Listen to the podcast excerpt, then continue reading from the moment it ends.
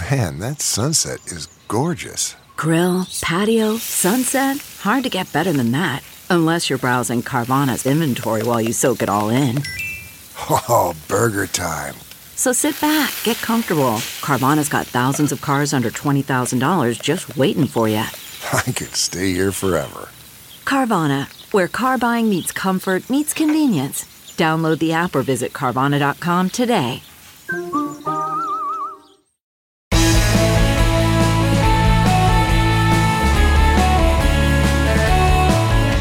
Friends and neighbors. Welcome back to the Bill Press Pod. So good to have you with us. You know, in writing the Constitution, one of the most important things our founding fathers did, without saying so explicitly, was establishing a wall of separation between church and state.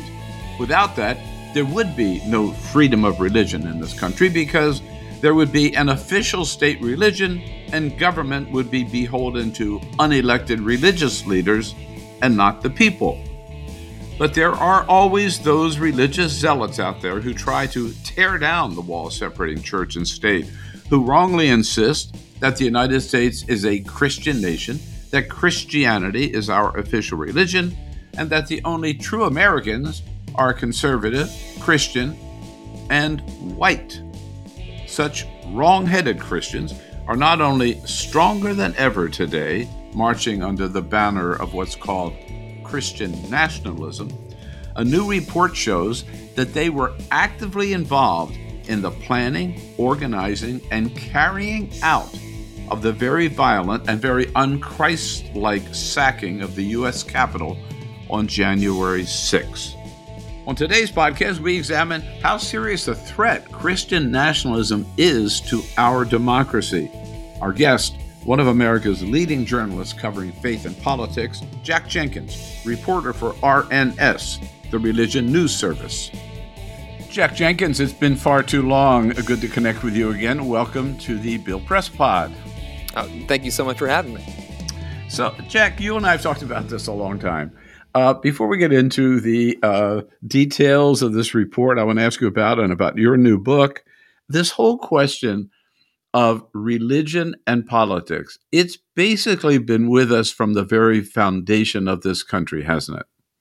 Yeah, I mean, I think you know, as long as um, religious people participate in politics and in the political project, you're always going to have overlaps of the two, and um, sometimes conflicts between the two, and sometimes um, emergence, right, or merger of the two. Oh yeah, oh yeah. I think you know, as as some people have told me in the past, you know, separating church and state is different from separating faith and politics. The the former is much easier to do than the latter. Right. Um, so, have we gotten it right yet, or are we still working toward getting it right? I mean, something our founding fathers wrestled with, and um, as you report, we're still wrestling with it today, aren't we? Oh yeah. I mean, I think, you know, whether we've got it right, it turns out to be a a deeply debated um, point of opinion. You know, I think that since our founding, you know, even before the founding of the country, and people forget, you know, the, the Puritans came here, but within mm-hmm. a generation or two, they were hanging Quakers for worshiping differently from them. right. Yeah. Um, you know, we have there's a long history of religious conflict, you know, among Christians not even thinking each other are Christian in the United States, much less um, a plurality of other religious traditions. But you know what we have, you know, what is also part of our history is you know these tensions between religious groups who operate in public as well as efforts by religious groups to build a stronger society. And both of those stories are often told at the same time at any given point in American history. And, and unearthing which one is louder at any given time is often its own project. So let's go to the reality of uh, today uh, and the new report that came out last week. Uh, it was released by the two groups, the Freedom from Religion Foundation and the Baptist Joint Committee for Religious Liberty. Um, what did that report tell us? So this report kind of is in many ways um, pulling together the who's who um, in scholars and um, activists and you know journalists who have been investigating Christian nationalism, specifically how it influenced um, both the January 6th insurrection and the events surrounding that insurrection. So you have sociologists in the report helping define, you know, what Christian nationalism is and what it looks like and how it's detectable in society. You have, you know, um, scholars talking about the dynamic of um, white nationalism that can sometimes influence um, myriad forms of Christian nationalism, and then you have the meat of the report, which is a painstakingly detailed, step by step chronicling of how Christian nationalism, this appeal to a Christian nation, not only showed up a lot in um, the insurrection um, visibly, that you could see people waving flags that argued as much, or you know, parade um, prayers in and around the Capitol that said as much, but you know, arguably drove a lot of these people to be there on January 6th, and it certainly came up uh, in a lot of their rhetoric. So it's it, the, the the meat of the report is talking about those details that we all saw on January 6th, but pe- um, I'm peeling back a layer to, to show the religious elements that were very strongly felt by, it seems, many of the participants. Well, watching that, what was going on live, uh, I remember uh, just falling off my chair when I see saw these are people who were uh, assaulting police officers, trashing the United States Capitol, and some of them standing there with signs "Jesus saves," or some of them mm-hmm. carrying crosses. I was thinking, you know, what the hell is going on? How did how did this happen? Well, so let me ask you first of all. You use the phrase Christian nationalism. Uh, I think a lot of our listeners may not be familiar with that phrase. What does it mean? So, uh, probably the simplest um, uh, version or definition of it is the belief that America was founded as a Christian nation and that it either has deviated from that and needs to return to being a Christian nation or its Christian identity needs to be protected. And I want to stress that the second part of that sentence is arguably more important than the first. The historical part is less important than that desire to create a Christian nation. Um, now, the thing about Christian nationalism, it's kind, it's a political and religious term. So what I mean by that is that it is disputed in the same ways, reason that you know the same way that we have disputes over what liberal and conservative mean, um, or that we use terms like authoritarian or authoritarianism that can look different in different places. Christian nationalism can look different um, depending on which individual you are speaking to. Um, for instance, you know somebody who is Catholic, their iteration of Christian nationalism can look a little different than somebody who is a um, you know regular churchgoer who is a white evangelical. That can look a little different than a Hispanic Protestant that might appeal to Christian nationalism, you know, and, and, along and along and along. In practice, though, it can it is a powerful enough language, a common appeal to a, a, version of American identity that it can gather these you know seemingly disparate groups of people together in the same space, and whatever differences they might have theologically or even politically, that shared appeal to a Christian nation is enough to get you know um, somebody who might be a regular um, Baptist churchgoer um, from Alabama to march alongside a guy who was wearing, you know, horns and his and, and blue face paint um, with Norse tattoos on his body to both end up in the Senate chamber on January 6th and both, you know, participate in a prayer that appealed, um, you know, to Jesus Christ and appealed to Christian nationalist sentiments. So it's kind of this unifying force for many.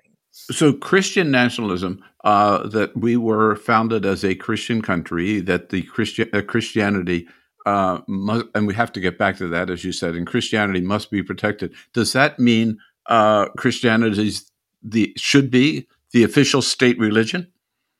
Well, there are. So um, that is the belief of some. So, for instance, uh, two of the sociologists that show up in this report, Samuel Perry and Andrew Whitehead, um, they do a lot of sociological polling and surveying on this. And uh, one of the questions that is often asked in a array of questions, basically to grade how Christian nationalist someone is, is whether they believe that um, the, the, Christianity should be declared this um, the United States state religion, right? Now, a direct violation of the Establishment Clause of our Constitution. Um, but you know that that is one of the things that if you score highly on that, you're you know likely to also score highly on the other metrics of Christian nationalism. So yes, there are absolutely Christian nationalists who believe not only that we are a Christian nation de facto, but that we should, you know, de jure, you know, more explicitly declare this to be a Christian nation.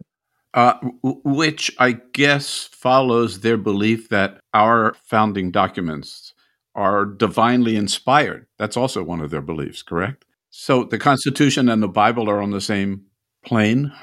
So I should note that one of the interesting things about Christian nationalism, because it often manifests as an identity, you will find folks who have very specific, detailed theologies around it, right? Like this under this kind of um, you know sacralization of the founding documents, the Constitution, the Declaration of Independence. There are also religious traditions where that is already true. So, for instance, the Church of Jesus Christ of Latter day Saints, Mormons, also believe that the founding documents have a sacred nature. Interestingly, they are less active to be participant, eh, participants in the kind of Christian nationalism we are describing here. This is a more um, white evangelical project, although there are certain Catholic contingents and even some more than Mormon contingents. But yes, you will often find this sort of sacred appeal to those documents in the founding fathers, almost as if they are operating as biblical prophets. That is a common theme among many of the more um, church going Christian nationalists. Uh, and I read in your report, uh, your uh, story uh, about this report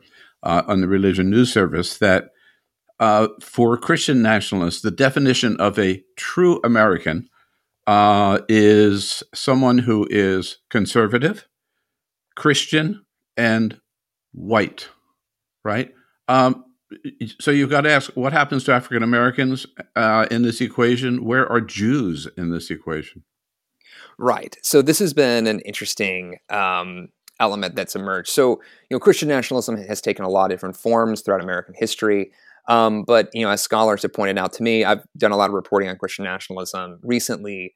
You know, the, the Ku Klux Klan was a overtly Christian nationalist movement, right? And uh, there was they were very clear about what they um, envisioned Christianity to be, and that it was synonymous with white identity as well as their version of Christianity. And they were also very exclusive about who counted as a Christian, right? You know, they were also burning the crosses in the yards of Catholics here in the. United States, not to mention other religious groups like Jewish Americans. Now, one thing we have noticed actually in the lead up to January 6th, scholars told me recently, you know, scholars of extremism have told me that, especially in the aftermath of January 6th, Christian nationalism has actually become more vocally expressed in um, more overtly extremist circles, so more overtly white nationalist circles. Um, they've started adopting um, Christian nationalist rhetoric pretty aggressively. You know, one of the groups that stormed the Capitol on January 6th was a group, uh, uh, you know, America First is their flag, their ensign. Um, if you ever watched the video of you know people in the Senate dais, you know, leading a prayer, one of the first people into the Senate chamber, one of the first insurrectionists, was carrying this America First banner. Um, they are led by um, a leader named Nick Fuentes, who has been identified by many as a white nationalist. And the chant that they make when they gather together quite frequently is Christ is King. And they chanted that on January 6th as well. And again, that's, you know, he has in his speeches conflated America as a Christian nation and belief in Jesus Christ with white, uh, what he calls a, a, core white identity here in the United States. Um, you know, describing it in similar terms. So, is the essence of Christian nationalism racist and anti-Semitic? I think uh, the particularly the modern iterations that we are seeing in the United States um, are often articulated that way. Now, there would be folks who would note that in any movement there are often you know elements of diversity. You will see, right? Um, you know, there there are, for instance, Hispanic Protestants and even African Americans who have um, you know expressed deep vocal support for elements of Christian nationalism, both on January 6th and other contexts. And so there is some dialogue around how it's not an exclusively white movement, but in terms of how it is manifesting, particularly more recently, um, you know, the, the, the overlap between white nationalism and appeals to white supremacy and Christian nationalism seems to be increasing um, as the movement continues to coalesce. But uh, and, and what I thought, why I found the report pretty interesting and shocking, in fact, and I don't think there's been enough reporting about this, is that among the organizations that organized, that planned, uh, that inspired the whole January 6th attack on the Capitol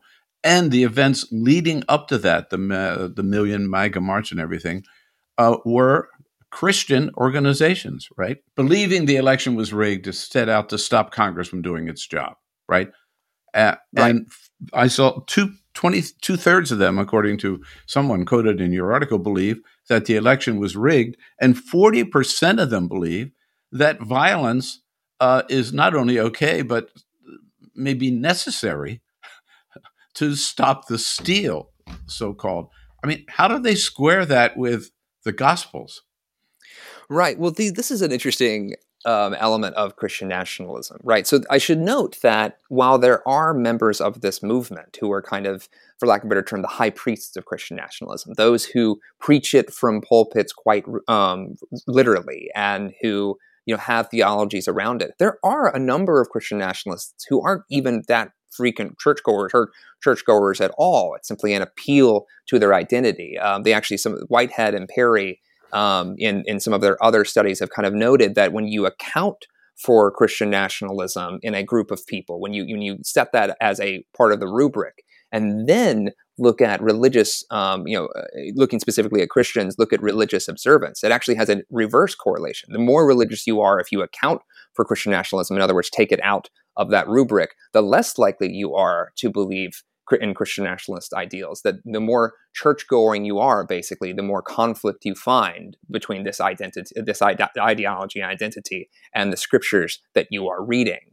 And in fact, some of the most stalwart opponents of Christian nationalism and critics of it have been Christian voices, black Protestants in particular, as well as any, any number of mainline Christians and Catholics, have been actively decrying it, arguably throughout its history, right? You know, many of the iterations of Christian nationalism throughout American history, it was those who were left out, Jewish Americans, African Americans, what have you, who have been decrying it throughout its history. And that trend continues in the most recent iterations, where you're finding um, any number of pastors, priests, you know, imams and rabbis pointing out the fact that the the uh, the belief in many of the Christian nationalist ideals expressed seem to directly conflict um, with you know the scriptures themselves or long-standing Christian theology. Now, I will also note that there is no shortage of violence in the history history of Christianity, so it's certainly not unprecedented um, that that would be a part of it. But there is also certainly no short of criticisms of this identity and ideology today. So, uh, is it fair to say that Christian nationalism is more than a religious movement. It's really a an extreme right wing political movement with a tinge of Christianity. So I think I think you know this is something that I've heard debated by scholars and commentators for a while. Is it a political movement? Is it a religious movement? I think you know the reality is that it can be both, and you know in in you know, 2022 and 2021, um, the parts that seem to be mattering in a big way are the political elements right now right. there are yeah. groups like patriot churches that that's a kind of church now where they, they they call themselves patriot churches and they preach that the election was stolen and you know they they they preach any number of elements of christian nationalism but it is more often a group of political actors and political commentators who are leading this right well so on the political side and these are people who do identify the election was stolen meaning uh, they're identifying with donald trump i mean look if you're talking about a leader of a religious movement, Donald Trump will be the last person on the freaking planet, right? Because of his life and lifestyle and and history and uh, I don't know lack of basic decency. I think that that one would consider, and yet again, reading from your article, here's this evangelical speaker Lance Wallnau, right? Um, quote: "Fighting with Trump is fighting with God." Uh, or this attorney from Georgia, William Calhoun, who's the one who uh, allegedly broke into Pelosi's office, uh, who was quoted as saying on the social media, God is on Trump's side. God is not on the Democrat side. I mean, I know it's hard to connect. I know it's hard for you. It's hard for me. But Donald Trump, really? Yeah, this has been so. I've been writing about Christian nationalism roughly since you know Trump came into office, and you know there were some other commentators who kind of noted Christian nationalism as key to his rise. I will yeah. note what's interesting is that early on, in particular, you had a group of, including Lance, who you mentioned there, um, a group of faith leaders who kind of did have these sort of theological explanations for Trump. So, for instance, they saw him as the Cyrus president, this reference to a biblical figure who also was may perhaps morally suspect, but who could be used by God. And so there would be this attempt by many of these faith leaders to, to kind of dismiss elements of Trump's personality or his past that may not, you know, match up very well with many of the, you know, family values, quote unquote, that has been um, advocated for by the religious right for decades. But they would say, but you know, since he signs on the dotted line and supports this idea, in, in terms of you know wanting to appoint conservative justices to the Supreme Court, to wanting to um, you know get doing away with the Johnson Amendment, allow um, churches to be more explicitly political in their pulpits in terms of endorsing candidates, because Trump does those sorts of things in his positions on abortion and other things. That God is using this individual, and thus he is a figure of um, of divine, you know, appointed by God. In fact, there was one one of the insurrectionists um, who was who was uh, praying outside of the Capitol, um, who was later arrested. He talked about and he has said publicly that he, you know, thought um, uh, Trump was appointed by God to be president of the United States, and that sort of theology really permeated among the close supporters and vocal advocates that were pastors and preachers that Trump surrounded himself both during his campaign and after he became president. And so that kind of um, you know theology you know became so foundational. And I remember um, right after he uh, the his remarks about the Charlottesville, you know, the, the white nationalist event that you know, led to the tragic death of one individual, and Trump made his infamous "both sides" remark.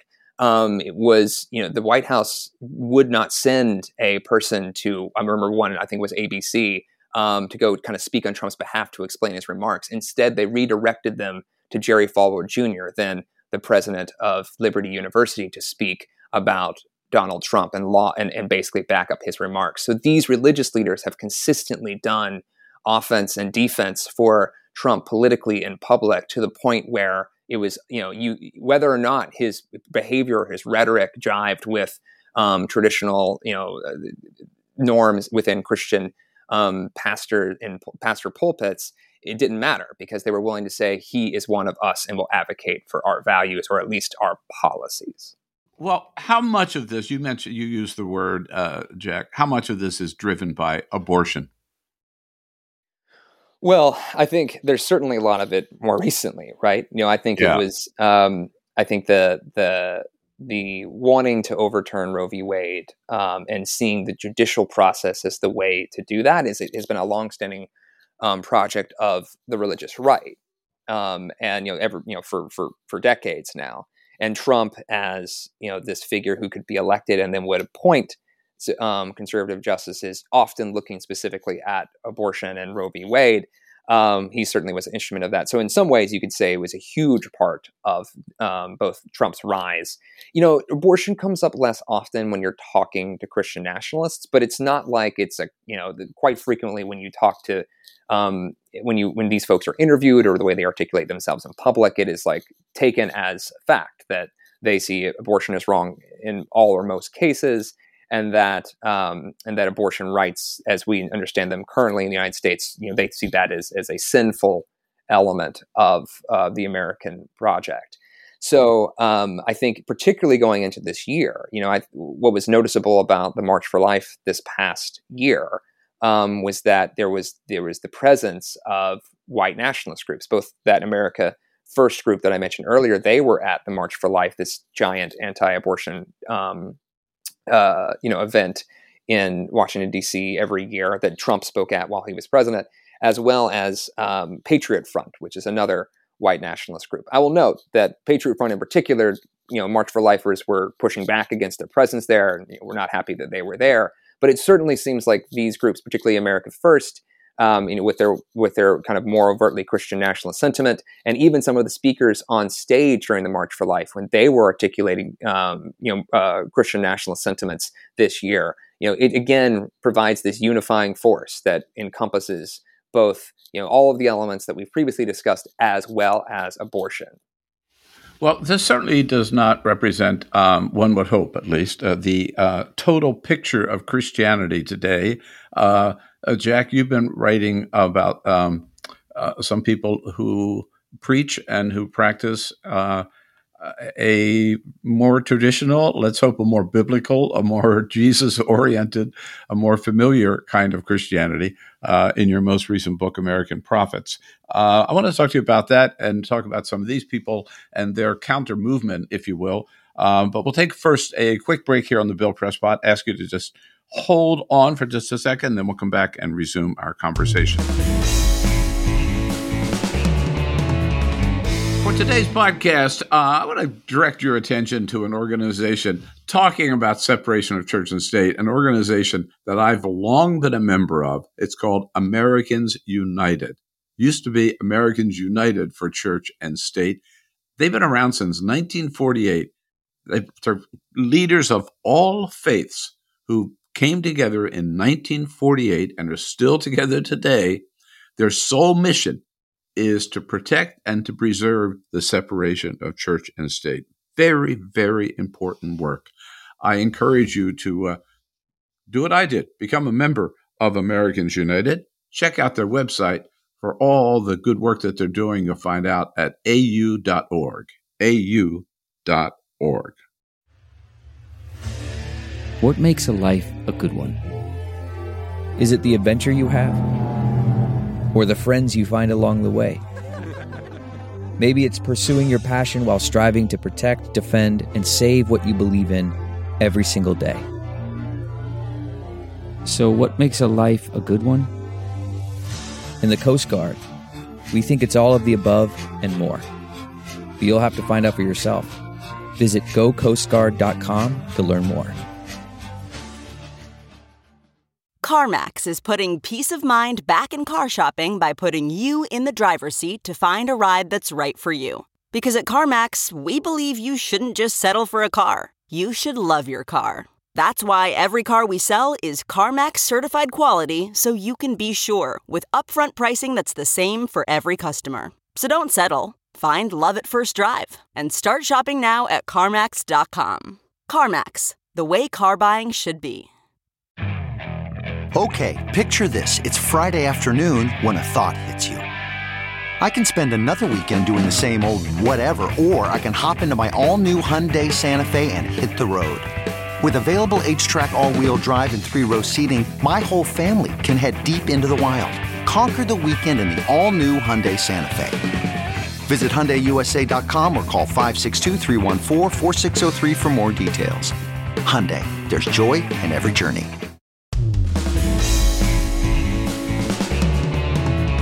And we're back on today's podcast. Our guest, Jack Jenkins, a reporter for the Religion News Services News Service and author of the book American Prophets, looking at the religious roots of progressive politics in this country.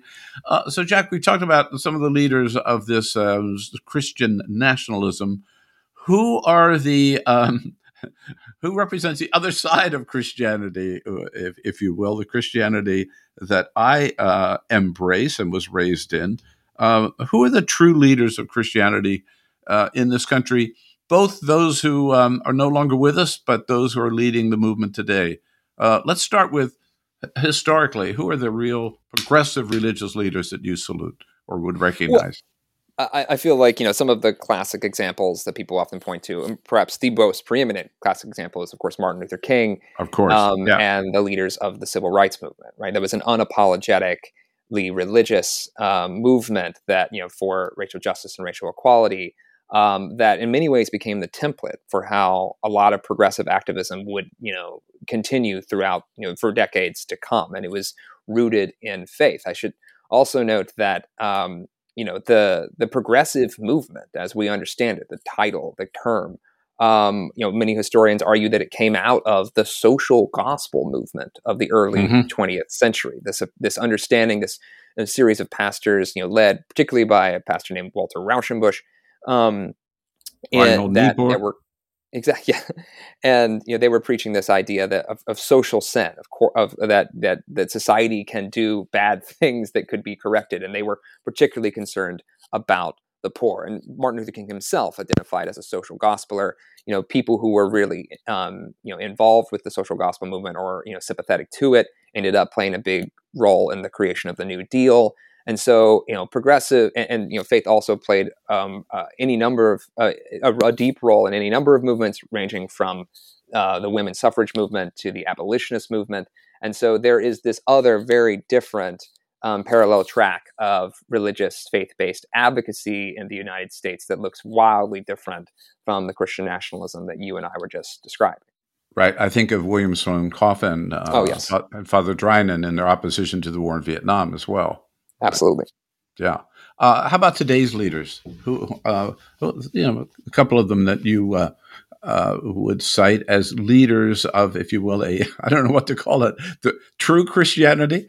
In this vein, it, there's a direct historical tie here, right? So Reverend William Barber um, of North Carolina he, he leads the Poor People's campaign, which is picking up the final campaign that Martin Luther King was launching mm-hmm. before he was assassinated. And Barber, in particular, has you know led eh, give give you an idea his movement specifically decries religious nationalism has decried you know elements of christian nationalism for you know years now and you know he he he spoke famously at the 2016 democratic national convention um, but he has also led a series of protests over the last year in support of voting rights, in support of the Build Back Better bill, particularly pushing um, Senator Joe Manchin to support eradicating the filibuster.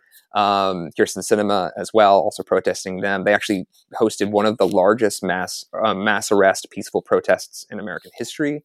It happened last year on Capitol Hill, led by the Poor People's campaign um, mm-hmm. that is deeply faith led. The co leader of that is Reverend Liz Theoharis, a Presbyterian minister, and those two have been deeply active in this space. They are, you know, the interesting thing about um, uh, the progressive religious movement is that it is multi faith and it includes a myriad of different sub movements. So, for instance, another major religious movement on the progressive side has been, you know, indigenous activists who've been fighting for um, action on climate change and pushing back against pipelines. So, you know, the Standing Rock was a preeminent example of actually they identified as a spiritual movement that these mm-hmm. indigenous activists have been pushing for quite some time. There's also any number of churches um, and parishes that have been participating in what's called the New Sanctuary Movement, which is this effort um, to, you know, uh, basically house undocumented immigrants who are at risk of deportation in houses of worship in direct defiance of the federal government. This movement exploded underneath Trump. Um, because uh, the Immigration and Customs Enforcement is unlikely to raid churches. And so they've done that to help get um, stays of deportation dropped for immigrants in that regard. Again, all of this under the mantle of faith, you also see that similar movements happen in synagogues and mosques as well. And the interfaith movement as a broader category has also proven to be very important, particularly building alliances between Jewish communities and Muslim communities and Christian communities um, that that that were uh, that saw an uptick in hate crimes during the Trump era. Um, you know, right after Trump was elected, we had you know an immigrant church, um, a primarily immigrant-heavy church right outside of D.C um, their sign was defaced with the slogan Trump Nation Whites Only. Um, it was a local Islamic group that then sent them letters of sympathy um, to say, you know, say, you know, we're here with you in solidarity. And then when a local Jewish community center got bomb threats just a, you know, a few weeks later, it was that immigrant heavy church that extended solidarity to that um, Jewish community center as well. And those have been repeated over and over again in the last few years to the point where when you saw things like um, the pushback to the ban that was originally um, you know Trump campaigned on as a Muslim ban during his campaign for president, when that came to fruition, you know when if you went to those airports where hundreds of people flooded the airports to decry that ban um, and mm-hmm. to you know stand up for Muslim um, Americans and Muslim people um, all over the world, if you looked at the signs, so many of them were quoting scripture from the Quran, from the Torah and from the Bible and other sacred texts. And so that complicated network of groups has often, you know, showed up more in the streets than on television. But that's just a, a quick survey of the kinds of actions they've been doing over the last few years. Uh, I want to ask you about a couple of individuals um, uh, not affiliated with the, if you will, official church movement, either Christian nationalism or what I've been calling true Christianity. Um, we've always expected our president to have a certain, profess at least, a certain faith, uh, if not always practice a certain faith. With Joe Biden, we have uh, probably the man who, since Jimmy Carter, who has professed his faith more and practiced his faith more than any other president. Um, why don't we hear more about that with with uh, with Joe Biden? Yeah, this is an interesting thing. So he, you know, uh, Joe Biden campaigned and was pretty vocal about his faith during his campaign. It was an interesting element during the Democratic National Convention. He he dedicated there was a dedicated section to talking about his faith, and yet it doesn't get the same attention as you know uh, um, as say you know people talking about Donald Trump's faith, who you know wasn't by his own admission and necessarily an avid churchgoer. Um, doesn't doesn't exist, John. Donald Trump's faith, I would argue, doesn't exist. Joe, I mean, Biden carries a rosary with him, right? He never right. misses never misses a Sunday mass, right? And um, and, and, and it's and it's it's something he's willing. To, he talks about quite frequently. He'll quote yeah. Saint Augustine off the cuff in in speeches, um, even when it's not in the teleprompter. It's clearly a big part of who he is and how he understands even his political persona. Right. Um, uh, now, on a totally different level, uh, we have a new justice of the Supreme Court, Amy Coney Barrett. Uh, profile of her in this current issue of the New Yorker magazine, which I must admit I've just started to read. I haven't been all the way through, but uh, I find this very troubling. The headline is, quote, the justice isn't just conservative, She's the product of a Christian legal movement eager to remake America. Whoa, what the hell? Is that Christian nationalism or is this like some other movement that we ought to be aware of? Right. Um, you know, without having read that article specifically, what I can say is that there has been no shortage of conservative Christians, particularly Catholics, um, but um, evangelicals as well, who have you know really kind of created a legal framework, or at least a, a, um, it's been documented by a number of Supreme Court reporters that there are just these certain societies and certain um, you know pathways to the Supreme Court that are paved by groups that tend to you know support or defend um, you know what might be considered more traditional religious right organizations. And Amy Coney Barrett, in particular, you know, she talked about how, you know, in in hearings when she was questioned by lawmakers, that if there was a part of Supreme Court jurisprudence that she would want to clean up, she, you know, referred to, um, you know, the religious freedom, religious liberty questions. Now, it's unclear precisely what that means for her, but I think that there was certainly um, quite um, rumblings in these more conservative legal communities that that could mean you know, talking about religious liberty in ways that probably benefit um, conservative Christians in particular. That that when you know these longstanding campaigns to uh, under the under the banner of religious freedom to separate themselves from you know re- um, regulations on, for instance, uh, inclusion and LGBTQ rights, um, and you know possibly also regarding abortion um, and and further restricting its use. And so you know there's there's there's a long history here of um, legal scholars in conservative spaces uh, appealing to faith, if not overtly, then um, more you know appealing to things like natural law. Um, that's those sort of terms and phrases that deeply inform the way that they also you know see jurisprudence and um, legal cases. So whether or not that means that Amy Coney Barrett herself is you know a direct champion of those. And I know that there's been a lot of dialogue about religious societies that she's belonged to. Um, she certainly seems to be in line with some of the goals of that movement. She seems uh, to be to feel that she is on a divine mission to go to the Supreme Court mm. um, to um, affect decisions that will uh, embrace or bring about her version of what uh, a Christian nation really ought to be. Uh, that may be reading too much into her, but from everything I've read about her and what, everything I've read so far in this article. Yeah, I mean, I, I think th- one of the undercovered things um, I think really is looking at the religious element of a lot of conservative legal circles. I think that there has been reporting on it in the broadest sense. You know, Alliance Defending Freedom, for instance, is one group that gets a lot of attention. Um, but I do think that there has been a very clear um, religious undergirding element to a lot of this that comes up sometimes in Supreme Court rulings. Um, mm-hmm.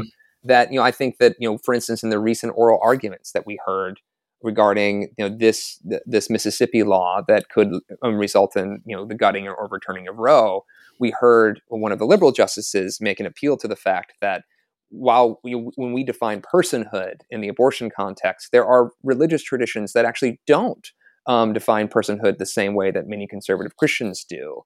And you know the fact that that perspective is not one that's more normative in a lot of legal circles speaks to the fact and the influence of a lot of these more uh, um, conservative Christian legal circles. And I think there's a lot more reporting um, to be done in that space. And finally, I want to ask you uh, I always, uh, um, I guess, really la- raise my eyebrows, but also laugh out loud whenever I hear uh, politicians uh, talking about uh, how God has spoken to them and told yeah. them to vote a certain way or to do a certain thing. It God talks to again, a lot of politicians. Yeah. yeah. It happened again this week when the new mayor of New York, Eric Adams, uh, when he announced the creation of a faith based initiative in his office, which, of course, a, a, lot of mayors and governors and presidents do. Uh, he told this crowd, quote, God told me, Eric, you're going to be mayor. uh, what, what do you think when you hear a politician say that?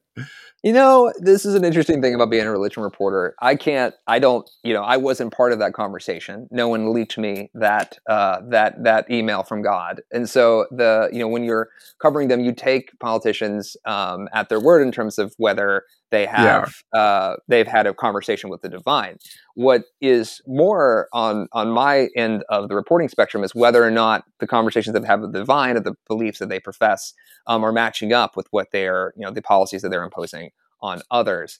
But I will say, you know, the number of of politicians who said that God um, told them to run for office, and then is is actually significantly greater than the number of politicians that end up in office. So I'm really I have some theological questions about you know what God is doing behind the scenes there.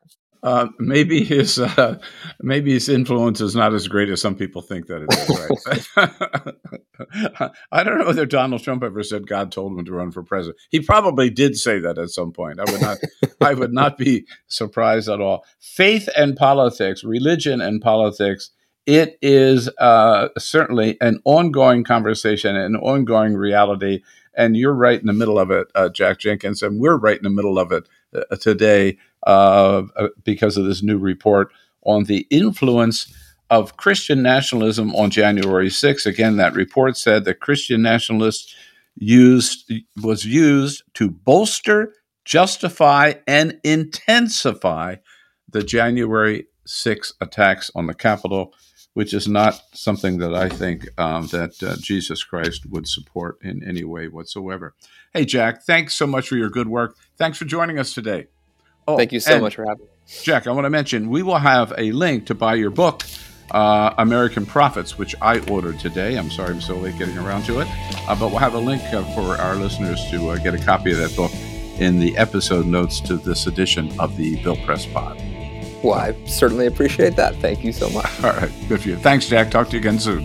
All right. Take care. And that's it for today's podcast. Again, on that important issue of church and state, I encourage you to take a look at, uh, in fact, join up with Americans United uh, at au.org, the one organization that I know and I support whose whole mission is to preserve that important separation between church and state in this country. Uh, and that's it for today. Again, we'll be back on Friday with our weekly Reporters Roundtable, taking a look at the big news of the week with three of Washington's top political reporters. And we'll talk about um, still the confusing message uh, between the CDC and the White House about when the masks go away and when they don't, and what we're supposed to be do, doing about it. How about Donald Trump uh, and his continuing battle with the National Archives and the January 6th committee? And uh, check in to find out whether there is still no war in Ukraine. Hopefully not. Again, that's it for today. Take care of yourself. Stay strong, stay safe, stay healthy. Come back and see us on the next edition of the Bill Press Pod.